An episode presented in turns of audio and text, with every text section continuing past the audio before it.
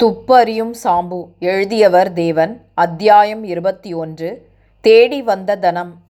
கோட்டு பைக்குள் கையை விட்டுக்கொண்டு சாம்பு சைனா பஜார் பக்கத்தில் தெரிந்து கொண்டிருந்தான்.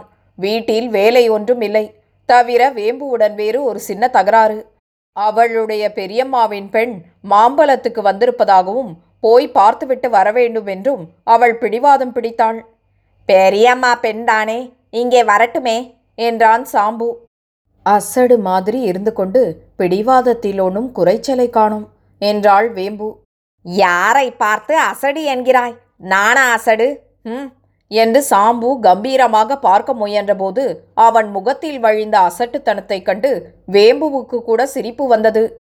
சாம்புவை கோபப்படுத்தினால் உபயோகமில்லை என்ற அனுபவத்தில் அறிந்த அவள் பாருங்கோ உங்களை நான் அசடன் என்றா சொன்னேன். பெரியம்மா பெண் தஞ்சாவூரிலிருந்து வந்திருக்கிறாள். முன்னையே ஒரு படி முந்திரி பருப்பு வாங்கிண்டு வான்னு சொல்லியிருந்தேன். கட்டாயம் கொண்டு வந்திருப்பாள். என்றாள். சாம்புவை எப்படி மயக்குவதென்று தெரிந்த வேம்பு முந்திரி பருப்பு என்ற மோகனாஸ்திரத்தை வீசவே அவன் மயங்கிவிட்டான். சரி சாயந்தரம் போய்விட்டு நாளைக்கு விடியற்காலம் வந்து சேர் என்று அனுமதி கொடுத்தான். சாம்பு அன்று பிற்பகல் மூன்று மணி சுமாருக்கு சைனா பஜார் பக்கம் சுற்றி கொண்டிருந்தான். யாரோ இடிப்பது போன்ற உணர்ச்சி ஏற்பட்டதும் தன் பையிலிருந்து எதையாவது கிளப்ப முயற்சி நடக்கிறதோ என்று திரும்பி பார்த்தான். ஓர் ஆசாமி கையில் ஓர் மோதிரத்தை வைத்துக்கொண்டு விலை கூற தொடங்கிவிட்டான். சார் கல் மோதிரம். அவசரமாக பெங்களூருக்கு போக வேண்டி வந்துவிட்டது. அதனால்தான் விற்கிறேன். ரயில் சார்ஜுக்கு பத்து ரூபாய் கொடுங்கள் என்றான் அவன். சாம்பு மோதிரத்தை கையில் வாங்கி பார்த்தான். பித்தளை போல் அழுக்கடைந்து கிடந்தது அது. சைனா பஜார் வியாபாரம் என்றால் படும் மோசமாக விலையை குறைத்து கேட்க வேண்டுமென்று யாரோ சொன்னது ஞாபகம் வரவே இதற்கு ரெண்டு ரூபாய்க்கு மேல் என்ன? என்று திருப்பிக் கொடுக்க போனான். ஆனால் அந்த மனிதனோ மோதிரத்தை கையில் வாங்கிக் கொள்ளவில்லை. சரி எடு ரூபாயே என்று சொல்லிவிட்டான். எனக்கு எதற்கு மோதிரம்? என்று சொல்ல விரும்பிய சாம்பு அந்த ஆளின் முகத்தில் தோன்றிய கடுகடுப்பை பார்த்து ஒடுங்கி போய்விட்டான். இரண்டு ரூபாயை பேசாமல் கொடுக்கவும் வியாபாரி அங்கிருந்து உடனே நடந்தான். அவன் திரும்பியதும் சாம்புவுக்கு சற்று தைரியம் வந்தது. மோதிரத்தை பார்த்தான். இரண்டனா கூட பெறாது. ஏமாந்து விட்டோம் என்று தோன்றவே ஏய் ஏய் இது எனக்கு வேண்டாம் என்று கூவினான். அந்த ஆசாமி திரும்பி பார்த்து உதாசீனமாக போ ஐயா போ என்று சொல்லிவிட்டு விடுவிடுவென்று நடந்து போயே போய்விட்டான். வீட்டுக்கு வந்த சாம்புவுக்கு அந்த மோதிரத்தை சாவகாசமாக தேய்த்து பார்க்க வேண்டுமென்று ஆசை. ஒரு கால் நல்லதாகவே இருந்துவிட்டால் லாபம்தானே. ஆனால் வேம்புவுக்கு இந்த முட்டாள் வியாபாரம் தெரிய வந்தால் எப்படி சிரிப்பாள்? ஏற்கனவே அவள் ஜாடையாக அசடன் முட்டாள் என்றெல்லாம் சொல்கிறாளே. சாம்பு தன் அறைக்குள் சென்று பெட்டியடியில் உட்கார்ந்து அதை பரிசோதித்தான். தேய்த்ததில் சிறிது பளிச்சென்று ஆயிற்று. அதில் பதிந்திருந்த கல் மிக பழமையாக எண்ணெய் இறங்கி தோன்றியது. ஒரு பெருமூச்சு விட்டு இரண்டு ரூபாயை கிணற்றில் போட்டா போலத்தான் என்று எண்ணியபோது ஏன்னா சத்தப்படுத்தாம வந்து இங்கு என்ன பண்ணிண்டிருக்கேள் என்று கேட்டுக்கொண்டு வேம்பு அந்த அறைக்குள் நுழைந்தாள். கண் மூடி கண் திறப்பதற்குள் சாம்பு அந்த மோதிரத்தை தன் பெட்டிக்குள் வைத்து மூடிவிட்டு ஒன்றுமில்லை என்றான். அவன் விழித்த திருட்டு விழியை பார்த்துவிட்டு ஏன் புழுகிறேள்? அந்த பெட்டியை திறவுங்கள் என்றாள் வேம்பு. அதில் ஒன்றுமில்லை. ஒன்றுமில்லாவிட்டால் அதை திறக்க ஏன் பயப்படணும்? அதை நீ பார்க்கக்கூடாது வேம்பு உடனே சாம்புவை அப்பால் தள்ளிவிட்டு பெட்டியை திறக்க பார்த்தாள். இரண்டு பேரும் கீழே உருண்டு புரண்டார்கள். என்ன இருந்தாலும் சாம்பு ஆண் பிள்ளை அல்லவா எப்படியோ ஒரே பிடிவாதமாக அவளை பெட்டி ஆண்டை போக விடாமல் தடுத்து விட்டான் எப்படியாவது நான் மட்டும் அதை பார்க்காமல் விடுகிறதில்லை என்று கருவிக்கொண்டு அவள் கீழே சென்றாள். அவள் சென்ற சிறிது நேரத்துக்கெல்லாமே சாம்புவுக்கு வேறு விதமான கவலை ஒன்று வந்து சேர்ந்தது. அந்த கவலை ஒரு தடித்த உயரமான ஆசாமியின் மூலமாக வந்தது. அவன் வரும்போதே மாடிப்படி அதிர்ந்தது. அவனை பார்த்ததுமே சாம்புவுக்கு மனத்தில் சிறிது அச்சமும் தோன்றியது. தலையில் சிப்பாய்கள் போல் குஞ்சம் வைத்த முண்டாசு கூர்மையாக முறுக்கிவிடப்பட்ட மீசை தொள தொளவென்ற நிஜார் முனையில் வளைத்து விடப்பட்ட வெல்வெட்டு சோடுகள். அறைக்குள் நுழைந்ததும் அவன் சாம்புவை வெட்டிவிடுகிறார் போல் ஒரு பார்வை பார்த்து சார் இன்றைக்கு நீர் ஓர் மோதிரம் வாங்கினீரா? என்றான். ஆமாம் என்றான் சாம்பு. அது வெறும் பித்தளை. அதில் நீர் ஏமாந்து போய்விட்டீரே. இவன் யார் தம் ஏமாற்றத்தை பற்றி சொல்வது? என்று சாம்புவுக்கு கோபம் வந்தது. ஆனால் இந்த பேர்வழியிடம் கோபித்து கொண்டால் ஆபத்து என்று எண்ணி சாரி என்றான் சாம்பு. அந்த மோதிரம் எனக்கு வேண்டும் என்றான் வந்தவன். பித்தளை உங்களுக்கு எதற்கு? என்று கேட்டுவிட்டான் சாம்பு. அவனையும் அறியாமல்தான் அந்த வார்த்தை வாயிலிருந்து வந்துவிட்டது. அதை பற்றி என்ன? நான் ஐந்து ரூபாய் கொடுக்கிறேன் கொடுத்துவிடும் என்றான் அந்த பேர்வழி. சாம்பு தலையை ஆட்டினான். அது எனக்கு வேணும் என்றான். சரி இருபது ரூபாய் தருகிறேன். இப்படி கொடும். சாம்பு மீண்டும் தலையை அசைத்தான். இவனிடம் அதை விற்கப் போய் பின்னும் ஆபத்தில் மாட்டிக்கொண்டால் என்ன செய்வதென்ற பயமே அவனுக்கு வந்துவிட்டது. கடைசியாக சொல்கிறேன் ஐந்து ரூபாய் தருகிறேன் என்று கேட்டான் அவன். சாம்பு கண்களை மூடிக்கொண்டு மண்டையை ஆட்டினான். வந்த பேர் வழி எழுந்து நின்று ஓய் நான் மரியாதையாக கேட்டால் வழிக்கு வரமாட்டேன் என்கிறீர். அப்புறம் இதற்காக நீர் வருத்தப்பட போகிறீர். பொன்னான உடம்பை பொன்னாக அடித்து கொள்ளப் போகிறீர் என்றான். தன்னை அவன் அறையப் போகிறான் என்று எதிர்பார்த்த சாம்பு ஏமாந்து போனான். ஏனெனில் மறு பேச்சின்றி அந்த ஆசாமி தடதடவென்று வந்த வழியே கீழே இறங்கி போய்விட்டான். சுமார் அரை மணி நேரத்துக்கு பிறகு வேறோர் ஆசாமி வந்தான். அவன் பார்வைக்கு சர்வசாதாரணமாகத்தான் இருந்தான். மிஸ்டர் சாம்பு உம்மிடம் ஒரு மோதிரம் இருப்பதாக கேள்விப்படுகிறேன்.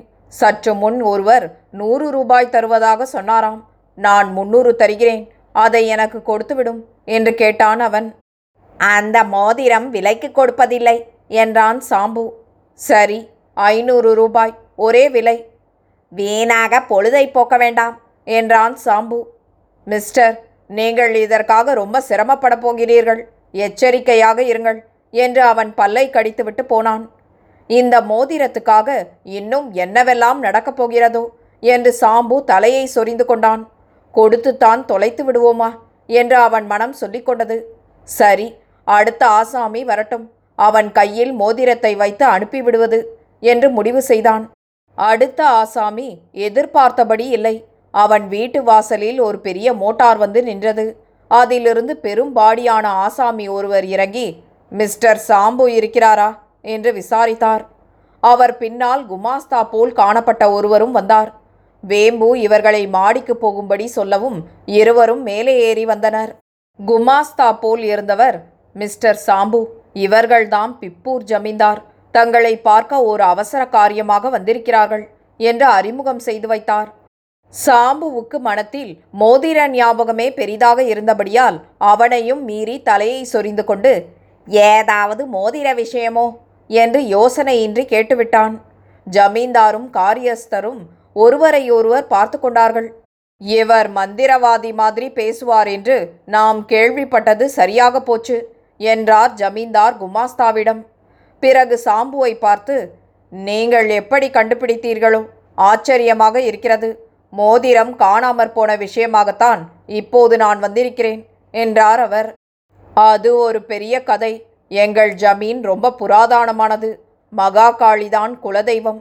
சார் உங்களுக்கு ஒரு கால் நம்பிக்கை இல்லாமல் இருக்கலாம். எங்கள் குலத்தை காப்பாற்றி வருபவள் அந்த பராசக்திதான். சரி சொல்லுங்கள் என்றான் சாம்பு.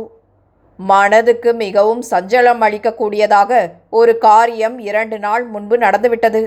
என்னுடைய மெட்ராஸ் பங்களா தேனாம்பேட்டையில் இருக்கிறது. அங்கே நாங்கள் காளி பூஜை நடத்தினோம். பூஜை முடிவில் காளி பாதத்தில் வைத்திருந்த ஒரு மோதிரம் காணப்படவில்லை. அது சாதாரண மோதிரம் இல்லை. நூறு வருஷமாக எங்கள் வம்சத்தில் ரக்ஷை போல் இருந்திருக்கிறது. அது யாரிடம் இருக்கிறதோ அவர்கள்தாம் தலைமுறை தலைமுறையாக ஜமீன்தாராக இருப்பார்கள் என்று கூட ஓர் ஐதீகம் இருக்கிறது. அந்த மோதிரம் திடீரென்று காணப்படவில்லை. எங்கள் தாயாதிகள் ரொம்ப பேர் அதை அடைய பிரயத்தனப்படுகிறார்கள். காணாமல் போன செய்தி கூட பரவிவிட்டது. அவர்கள் கையில் அகப்படும் முன்பு எனக்கு நீங்கள் அதை எடுத்து தர வேண்டும். சாம்பு யோசித்தான். சட்டென்று பெட்டியை திறந்து மோதிரத்தை காண்பித்து இதுதானா அது என்று கேட்டுவிட வேண்டும் என்பது அவன் அவா. பின் யோசனையில் அவ்வளவு சீக்கிரம் கொடுக்கப்படாது. இன்னொரு தரம் வர சொல்லி அப்போது கொடுக்கலாம் என்று எண்ணினான். வேறு இருவர் எதற்காக அந்த மோதிரத்தை அடைய விரும்புகிறார்கள் என்பதும் சாம்புவுக்கு ஒருவாறு புரிந்தது. ஜமீன்தாருடன் ஏதாவது பேச வேண்டுமே என்று இதற்கு முன்பு எப்போதாவது அந்த மோதிரம் காணாமல் போயிருக்கிறதோ என்று கேட்டு வைத்தான். முன்பு என் தகப்பனார் பார்வைக்கு இதேபோல் ஒரு மோதிரம் செய்தாராம். அதை சில தாயாதிக்காரர்கள் அசல் மோதிரமாக்கும் என்று திருடி கொண்டு போய்விட்டு திரும்பவும் போட்டுவிட்டு போயிருக்கிறார்களாம். உங்களுக்கு அடையாளத்துக்கு அதையும் கொண்டு வந்திருக்கிறேன் என்று ஜமீன்தார் சொல்லி தமது பணப்பையை எடுத்து ஒரு மோதிரத்தை சாம்புவிடம் கொடுத்தார். அது கிட்டத்தட்ட தான் வாங்கிய மோதிரம் போலவே இருக்க கண்டு சாம்பு திடுக்கிட்டான். சாரி நான் முயற்சி செய்து பார்க்கிறேன் என்றான் சாம்பு. உங்களால் தான் முடிய வேண்டும். இந்த மோதிரம் உங்களிடமே இருக்கட்டும். இது நாளனா பெறாத பண்டம். இருந்தாலும் அடையாளத்துக்கு அப்படியே இருக்கட்டும் என்றான் சாம்பு. நாளைக்கு நான் என் குமாஸ்தாவை அனுப்பி செய்யுங்கள் என்றான் சாம்பு. இருவரும் எழுந்து சென்றார்கள். சாம்பு மீண்டும் அறையில் தனியாகவே இருந்தான். வேம்பு மாடிக்கு வந்தாள் தன் புருஷனின் கையில் இருந்த மோதிரத்தை வாங்கி தன் கையில் போட்டுக்கொண்டு இதை நானே போட்டுண்டிருக்கேனே என்றாள். ம் கீழே வை இது ஜமீன்தார் மோதிரம் என்றான் சாம்பு. இருந்தால் என்ன நாளைக்கு காலம்பர எங்கள் பெரியம்மா ஆத்துலேருந்து வந்தப்புறம் வாங்கி உங்கள் ஜமீன்தாருக்கு கொடுங்க. அது சரி பெட்டியில் என்ன இருக்குன்னு சொல்ல மாட்டேளா? என்று கேட்டாள். பேசாம போ என்று சாம்பு அவளை கீழே அனுப்பினான். அதற்கு பிறகு சாம்புவை இரண்டொரு நண்பர்கள் பார்க்க வந்தார்கள். ஒருவர் அவனை தன் வீட்டுக்கு சாப்பாட்டுக்கு அழைத்து சென்று திரும்ப கொண்டு வந்து விட்டார். அவன் வந்தபோது வேம்பு மாம்பலத்துக்கு கிளம்பி கொண்டிருந்தாள். நான் போயிட்டு வரேன். காலம்பர வந்துடுறேன். ஜாக்கிரதையா இருங்கோ என்று சொல்லிவிட்டு போனாள். சாம்பு மறுபடி மாடி அறைக்கு போய் படுத்துக்கொண்டான் சாம்பு கண் விழித்தபோது எங்கேயோ மணி பனிரெண்டு அடித்தது. ஜன்னல் வழியே வெளியே பார்த்தால் நகரம் பிளாக் அவுட்டில் மூழ்கி ஆழ்ந்த நித்திரையில் இருந்தது. சாம்பு மறுபடி தூங்கப் போனவன் ஏதோ அரவம் கேட்டு கவனித்தான். மாடிப்படியில் சிறிது சத்தம் கேட்டது. யாராயிருக்கும்? வாசற்கதவை தாழ்பாளிட்டு இருக்கும்போது யார் வருவது சாத்தியம்? ஒரு கால் பூனையோ? சாம்பு விளக்கை போட்டுவிட்டு அரைக்கதவை திறந்தான். அடுத்த நிமிஷம் அவன் உடலில் உள்ள உதிரம் அனைத்தும் தோய்ந்து போகிற உணர்ச்சி உண்டாயிற்று. மாடிப்படியில் கடோத்கஜர்கள் போல் மூன்று முரட்டு ஆசாமிகள் நின்றார்கள். ஒவ்வொருவர் கையிலும் ஒரு பெரிய தடிக்கம்பு இருந்தது. இவர்களுக்கு தலைமையில் இருந்தவன் மாலையில் தன்னை பார்க்க வந்தவன்தான் என்று ஒரு கணத்தில் சாம்பு கண்டான். அடே உன்னை மரியாதையாக கேட்டு பார்த்துவிட்டேன். நீ வழிக்கு வரவில்லை. இப்போதாவது உயிரோடு அதை கொடுத்து விடுகிறாயா? அல்லது உன் மண்டையை பிளந்துவிட்டு நாங்களாக அதை கொண்டு போகலாமா? என்று கேட்டான் அவன். சாம்பு தலையை தடவி விட்டு கொண்டான். அவனுக்கு ஒன்றுமே தோன்றவில்லை. அவன் நினைத்தபடி ஏதாவது நடந்தால்தானே. இவ்வளவு பேருக்கு எதிராக அவன் ஒருவன் நின்று சண்டை போடுவது என்பது சாத்தியமா? போடுவதால் தான் உபயோகமுண்டா? எப்படியும் அவர்கள் மோதிரத்தை எடுத்துக்கொண்டு போகப் போகிறார்கள். அதை உடம்பு நலுங்காமல் தானே கொடுத்து விட்டால் என்ன? இப்படி நினைத்தபடியே சாம்பு மெல்ல மெல்ல பின்வாங்கி ஒரு மூளைக்கு போய்விட்டான். அவன் எதிரில் தலைவனாக இருந்தவன் நின்று ம் வீண் பொழுது போக்க வேண்டாம்.